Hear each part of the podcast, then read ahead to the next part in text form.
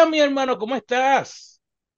Muy bien, contentísimo de estar eh, juntos una vez más en este programa que promete ser muy especial, tan especial que queremos anunciarte que vamos a estar hablando de cuatro lecciones para tener una vida mejor, un liderazgo más auténtico, pero no te puedes desconectar porque la última lección es una lección que quieres escuchar. Así que estamos muy bien, listos para compartir estas lecciones, ¿no es verdad, Carlos? Mi hermano, y, definitivamente el título es cuatro lecciones, como mencionaste, para una vida mejor, pero me gusta la última parte, y un liderazgo auténtico. Y me llama mucho la atención eso, porque en estos días que todo a veces parece que está eh, prefabricado, la foto, los filtros. Carlos, me estaban sacando fotos con un filtro que me quitaba la arruga. Qué barbaridad. Y yo decía, pero espérate, pero es que si no soy yo, déjamela. Sí, yo sé que estoy medio viejito ya, que se me ve la cana, por ejemplo. se no me quite el que soy yo. Pero el ser un líder auténtico no es solamente en el liderazgo externo, sino en el liderazgo interno de nosotros. Eh, y, yo diría, ¿cuál es la primera, Carlos? Porque es que eh, esto, yo creo que si no, si no empezamos, estamos aquí hasta mañana. Eh, la primera lección es que tenemos que recordar la diferencia que hay entre carisma y carácter.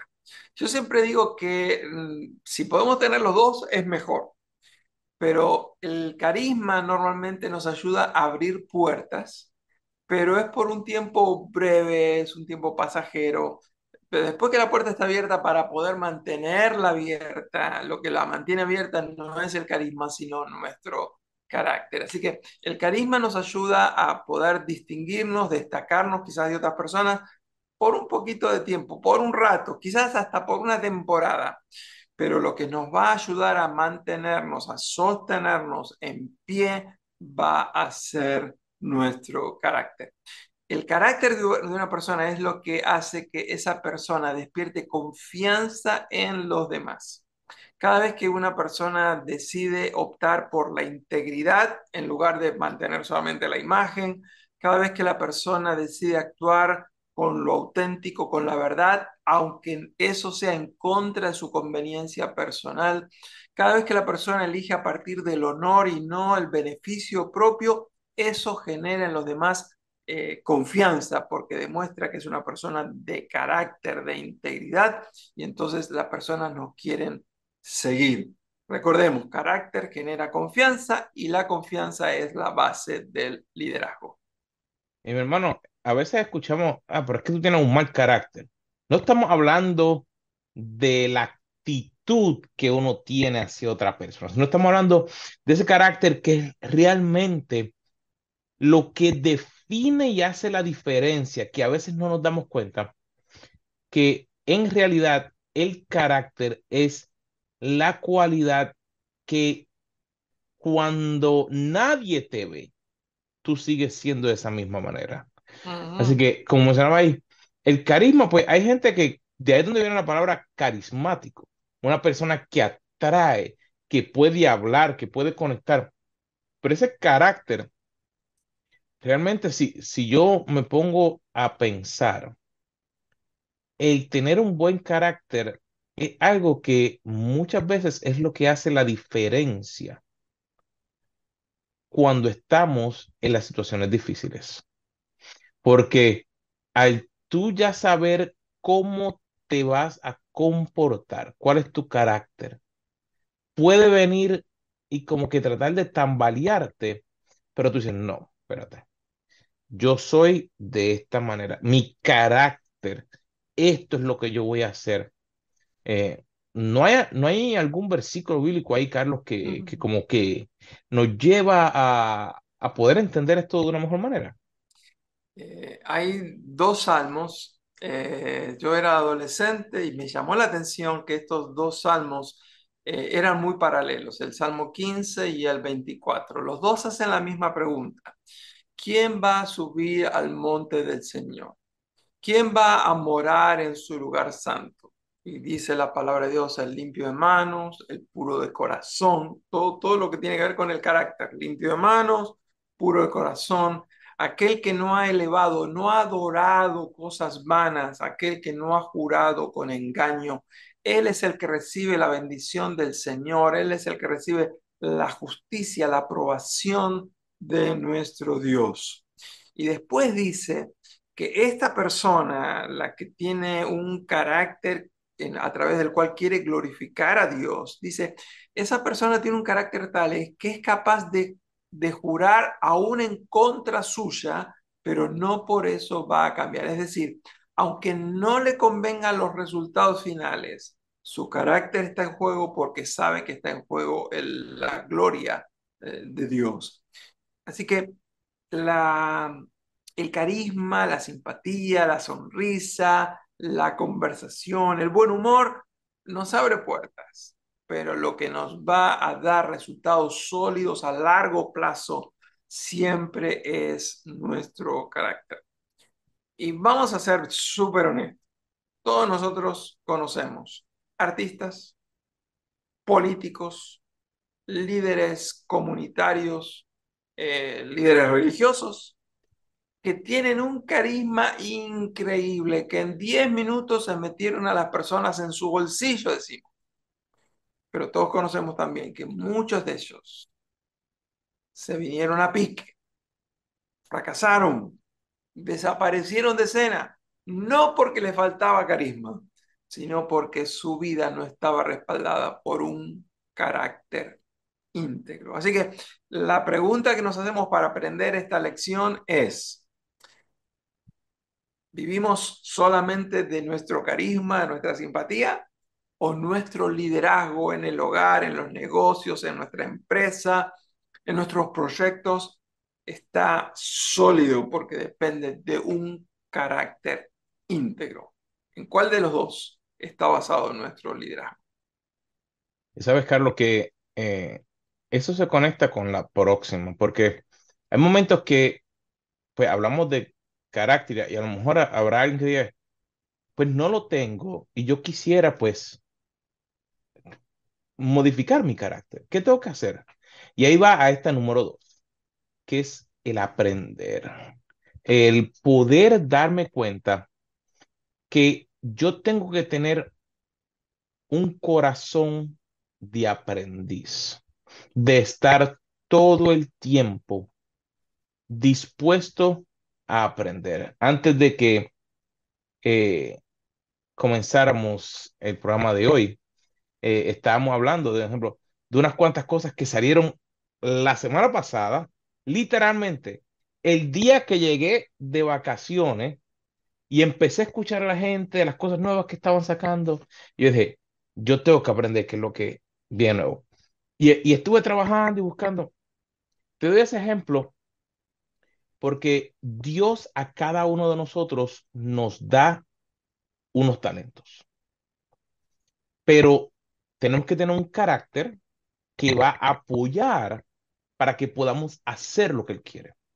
¿Y qué ocurre? En ese caminar, cada uno de nosotros tenemos que ir paso a paso aprendiendo. No es que el más que aprende el que más gana sino nuestra actitud. Ejemplo, el yo ir un domingo, o, o, digamos si es la semana, y reunirme a aprender o escuchar la palabra, así sea porque fui a un lugar, que me conecté a un podcast, que me conecté a un, a un servicio en línea, sin yo tener una actitud de que yo quiero que el Señor me enseñe qué áreas hay en mí que necesitan cambiar, eso entra por un oído y sale por el otro. O sea, la palabra es clara, es, es, como si fuera un símbolo que retiñe. No, no entró el mensaje. Pero la clave para nosotros poder tener una mejor vida es que tenemos que dar, darnos cuenta que tenemos que aprender que el proceso del aprendizaje es lo que nos va a ayudar a crecer, a poder vivir mejor pero hay algo que a la gente no le gusta. Espérate, te- te- te- tenés que poner, tenés que poner la buena primero para que podamos ver. Ok, ok. Eh, Sí, generalmente nosotros decimos que hay básicamente dos maneras de aprender. Eh, y a pedido tuyo vamos a empezar por la buena. La manera buena de aprender en la vida es aprender de las experiencias de los demás. ¿Por qué? Porque al aprender de los errores que ellos cometieron, no los cometemos nosotros. Así que cuando aprendemos de los errores de otros, cuando aprendemos de las experiencias de otros, esa es una manera más sabia porque pagamos un precio mucho menor, porque ya la otra persona pagó el precio de sus errores. Eh, pero hay una manera mala de aprender. Cuando no aprendemos de los demás, aprendemos pagando el precio nosotros mismos, tenemos que cometer nosotros los errores y eh, no solamente que aprendemos, pero nos cuesta mucho, nos hace sufrir mucho, nos duele mucho. Hay algunas personas que, que no terminan de aprender sus errores, sino que los cometen una, dos, tres, cinco veces y recién después de cinco veces y de pagar precios demasiado altos, recién ahí aprenden las lecciones. Así que la pregunta que nos hacemos es, ¿de qué manera aprendemos más frecuentemente? ¿Aprendemos por las buenas, es decir, por las experiencias de otros, o aprendemos por las malas a partir de nuestros propios errores? Eh, yo siempre le pregunto a la gente, ¿cuántas biografías has leído en los últimos cinco años? No les pregunto en este último año, porque quizás en este año no leyeron nada, pero por lo menos en los cuatro años anteriores leyeron alguna. Pero si no estás leyendo biografías, entonces no estás aprendiendo de las experiencias de otras personas. Lo más probable es que termines aprendiendo de tus propias experiencias y de tus propios errores en vez de los demás. Esa es la razón por la cual siempre recomendamos leer la Biblia todos los días. ¿Por qué? Porque no nos alcanzarían 5.000 años de vida para poder aprender todas las lecciones de todos los personajes bíblicos. Pero si estudiamos la Biblia y aprendemos de los errores de ellos, podemos evitar la gran mayoría de los errores que ellos cometieron. Por ejemplo, el caso típico, Sansón. Sansón tenía una predilección por mujeres prohibidas y él obviamente pagó las consecuencias y bien duro que las pagó. ¿Para qué nosotros querer aprender por nuestra propia experiencia cometiendo los mismos errores que ella cometió? Si ella los cometió, aprendo de él y lo evito yo. O podemos hablar de un montón de otros personajes. Por ejemplo, el personaje que a mí me llama siempre mucho la atención, que se menciona en Isaías capítulo número 6, dice que en el año en que murió el rey Usías, Isaías pudo ver al Señor en su gloria. Eh, ¿Cuál fue el, el, el, error que él cometió? Bueno, dice que a él se le subió el orgullo a la cabeza. Entonces, aprendemos de esos errores, sabemos que tenemos que ser humildes y pagamos un precio mucho menor. Él lo pagó con lepra, él fue separado de su pueblo. Nosotros tenemos que aprender de los errores de otros, aprendamos por las buenas, no por las malas. Hermano, entonces, si yo quiero tener un mejor carácter, yo tengo que poder aprender. Así que entonces hay diferentes maneras de aprender. Hay momentos que yo soy el que voy a tener que pasar porque Dios quiere entonces hacer un cambio en mí. La idea es aprender de lo que otros ya hicieron para que, pues, mi aprendizaje sea de una mejor manera. Por ejemplo, no tengo que ir a comer el fruto prohibido que estaba en el jardín del Edén. Yo puedo aprender de lo que ya ocurrió. Pero entonces, tiene que haber algo, o sea, tiene que haber alguna acción en mí para que yo pueda cambiar entonces. Mm. Exactamente. Estamos hablando de diferentes lecciones. Hemos hablado la primera, la importancia de reconocer la diferencia que hay entre el carisma y el carácter. Después hablamos de la importancia de aprender por las buenas y no por las malas. En tercer lugar, la tercera lección es la importancia de estar siempre procurando aprender. Tú y yo somos bastante adictos al aprendizaje y eso en cierta manera es muy, pero muy bueno porque siempre estamos tratando de crecer.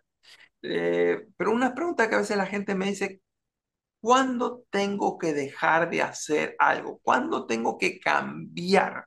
Entonces, hoy la lección que queremos compartirles es que Hay una manera bastante simple de saber cuándo tenemos que cambiar. La primera es, tengo que cambiar cuando yo sé que puedo dejar de hacer algo que, en lo cual no soy bueno y puedo reemplazarlo por hacer algo en lo que yo sé que soy bueno. Es decir, puedo cambiar cuando puedo dejar de hacer algo que está en mis áreas débiles y puedo comenzar a utilizar ese mismo tiempo con una de mis áreas fuertes. Esa es la primera cosa simple de cambiar. Cuando me dan esa opción, lo cambio inmediatamente. Segundo, debo cambiar cada vez que yo estoy haciendo algo que no me apasiona, donde no veo que hay mucho resultado y de repente me están ofreciendo algo que sí me apasiona. Entonces, obviamente yo decido cambiar inmediatamente porque entra el tema de, la, pasión. Y la pasión tiene que ver con el tercer elemento de cambio, que es con el impacto. Tengo que cambiar cada vez que yo pueda, dejar de hacer algo que no está teniendo impacto ni fruto duradero y de repente me están ofreciendo la oportunidad de hacer algo que tenga un fruto mayor, un mayor impacto. Y, estas tres cosas que hemos hablado eh, en, eh, nuestras áreas fuertes y débiles, aquellas áreas donde hay pasión o no, aquellas áreas donde podemos producir un mayor impacto y mayor fruto, siempre son muy importantes a la hora de decidir, ¿debo dejar lo que estoy haciendo o no? Mi hermano, hay una de las cosas que a veces las personas no se dan cuenta y es que en lo que tú inviertes tu tiempo, es lo que te va a ayudar a ti a cambiar. ¿Qué ocurre? Si tú estás solamente viendo novelas, todo lo que va a entrar en tu cabeza es la idea que te están presentando en la novela. Así que, ejemplo, ¿cuándo debo cambiar para hacer algo mejor? No estoy hablando de que el ver una novela, el ver una película, escuchar una música, no estoy hablando de que, de que todo sea malo.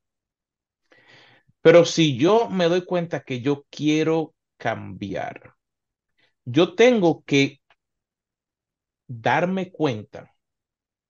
Por eso es que muchas veces decimos, nos hacemos preguntas de qué es lo que me está influenciando.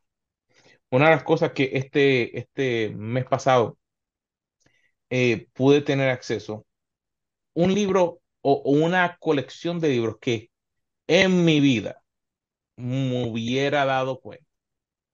Fueron publicados en 1927 de una escritora que se llama Elsie Lincoln Benedict. Y cuando empecé a escuchar, me daba cuenta que una de las cosas que ella mencionaba, o sea, ella le decía a la gente, pero es que si tú no permites que Dios te cambie, no vas a poder entender el propósito que Dios tiene en tu vida. Y menciono esto porque en, en la era donde estamos, no tenemos excusa para no poder permitir que Dios transforme mi vida. Mm. Hay opciones de que puedes sentarte a escuchar tu pastor a través de, la, de las grabaciones que puedan haber a través del internet, tienes que la Biblia esté en audio, tienes sermones o estudios que hay, hay seminarios en línea gratuitos, hay podcasts para tu empleo, hay entrenamiento gratuito y pagado. ¿Por qué te menciono todo esto? Lo primero que el chip que está aquí dentro, que yo siempre digo el chip, Romanos el libro romano dice, tengo que transformar mi entendimiento, o sea, transformar, cambio. O sea, yo tengo que cambiar para dejar ese viejo hombre. No estoy hablando que lo voy a hacer yo, sino yo tengo que buscar que Dios ilumíname. Por ejemplo, si mi caso es que yo tuve un problema familiar, a lo mejor el tuyo no es eso, o son cosas diferentes. Señor, ayúdame e ilumíname para que yo pueda cambiar. Ok, la actitud, lo que estábamos hablando, o sea, el carácter. Comienza con el carácter. Y entonces, pues, que yo quiero poder aprender. Ok, cámbiame para yo ser una mejor persona, para que tu propósito se manifieste en mí, para que entonces yo pueda lograr lo que tú quieres en mi vida. Pero comienza ahí con ese propósito de decir, yo necesito ese cambio. Y dijimos que eran cuatro lecciones, así que llegamos a la cuarta y me parece que esta es fundamental, es muy importante. Las, las cuatro, obviamente, pero esta tiene que ver con algo que suele sucedernos demasiado a menudo. Son esos momentos de prueba, de dificultad, de dolor, de sufrimiento. Y la lección que queremos hoy compartirte es que cuando llegan esos momentos, no permitas que el fuego de la adversidad te paralice. Quiero repetir esto. Cuando vienen los momentos difíciles en la vida, la prueba, el sufrimiento, el dolor, no permitas que el fuego de la adversidad te paralice. Deja que el fuego de la adversidad te purifique. No dejes que te paralice, no dejes que te desmoralice, no dejes que te destruya.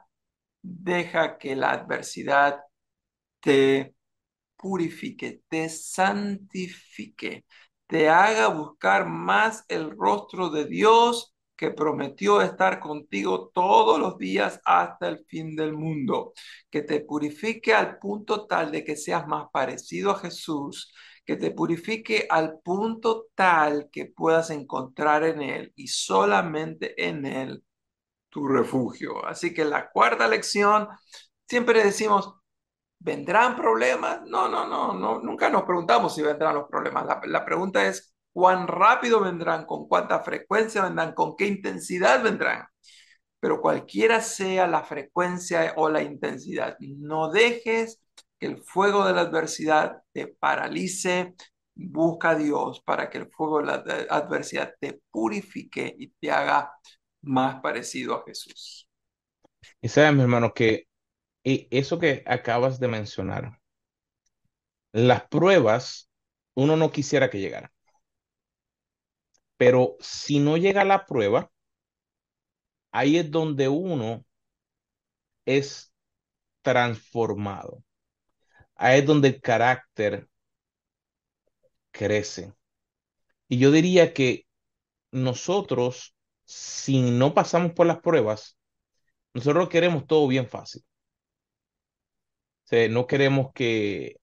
Es como, no sé si te acuerdas, hubo una vez una película que se llamaba God Almighty. Y había una señora que decía, ay, yo quiero rebajar comiendo donas de Krispy Kremes. Y, y quisiéramos, por ejemplo, si en ese ejemplo que es tan sencillo, sabemos que no podemos bajar de peso comiendo donas Krispy Kreme, porque los componentes no nos van a ayudar a bajar de peso. No es malo comerte una dona, pero si te comes 40 donas a la semana, como yo hacía, pues no puede esperar a veces que uno baje de peso. No se tiene que dar cuenta. Así mismo pasa en cada área de nuestra vida. Tenemos que, cuando llegue el momento difícil nuevamente, Señor, aquí estoy. Yo quiero poder cambiar. Yo quiero poder aprender a vivir la vida que tú tienes para mí. No quiero pasar por esto, pero ayúdame a entender qué es lo que tú quieres para mí. Y, no estoy tratando de ser demasiado espiritual, porque una prueba, digamos, puede ser que no estabas cuidando de tu salud. Una prueba puede ser que tu matrimonio necesita pasar más tiempo juntos. O digamos, que tus hijos están pasando por un momento difícil porque están creciendo y ahora tú como padre vas a tomar el momento de aconsejarles, de ayudarles a que se enfoquen. Mira, cómo Dios te ayudó a ti cuando tú eras más joven y ahora tú lo vas a transmitir para que ellos aprendan a confiar en Dios. Entonces, esas pruebas que llegan en el momento a veces nos pueden jamaquear, pero eso es lo que nos va a ayudar a que podamos permitir que Dios se transforme en nuestra vida y entonces que Él se refleje en nosotros para nosotros reflejarlo hacia además. Cuatro lecciones. Carisma te abre puertas, pero lo que te va a ayudar a permanecer hasta largo plazo, lo que le va a dar solidez a tu vida, un carácter, eh, va a ser el carácter, eh, la persona auténtica, genuina, porque el carácter de una persona es lo que ayuda a inspirar confianza y la confianza es la base del liderazgo. Hablamos de la segunda lección. La segunda lección es debemos aprender más por las buenas que por las malas. Aprender por las buenas es aprender por los errores de otros y tratar de evitar eh, eh, la mayor cantidad de errores nosotros, aunque no vamos a poder evitar todos los errores porque no somos perfectos. Tercero, hablamos del cambio.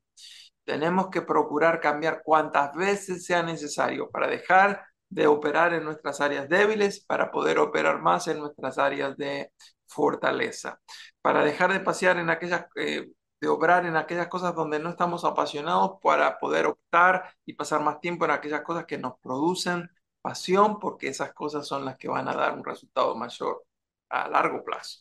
Y por último, la cuarta lección importantísima es, debido a que todos nosotros vamos a atravesar todo tipo de pruebas y sufrimientos en la vida, Jesucristo mismo nos dijo, en el mundo van a tener aflicción, no permitamos que el fuego de la prueba nos paralice. Sabemos que la prueba viene, usemos la prueba para fortalecernos en fe, para que nos purifique. Clamemos a Dios, a Dios tu problema no lo tomó por sorpresa, quizás a ti sí, no a Dios. Confía en Él, Él sabe cómo sacarte de esa situación. Mi gente, ha sido un placer, pero ya seco. Se acabó el café, pero los esperamos la próxima semana aquí en otro café con, los Carlos.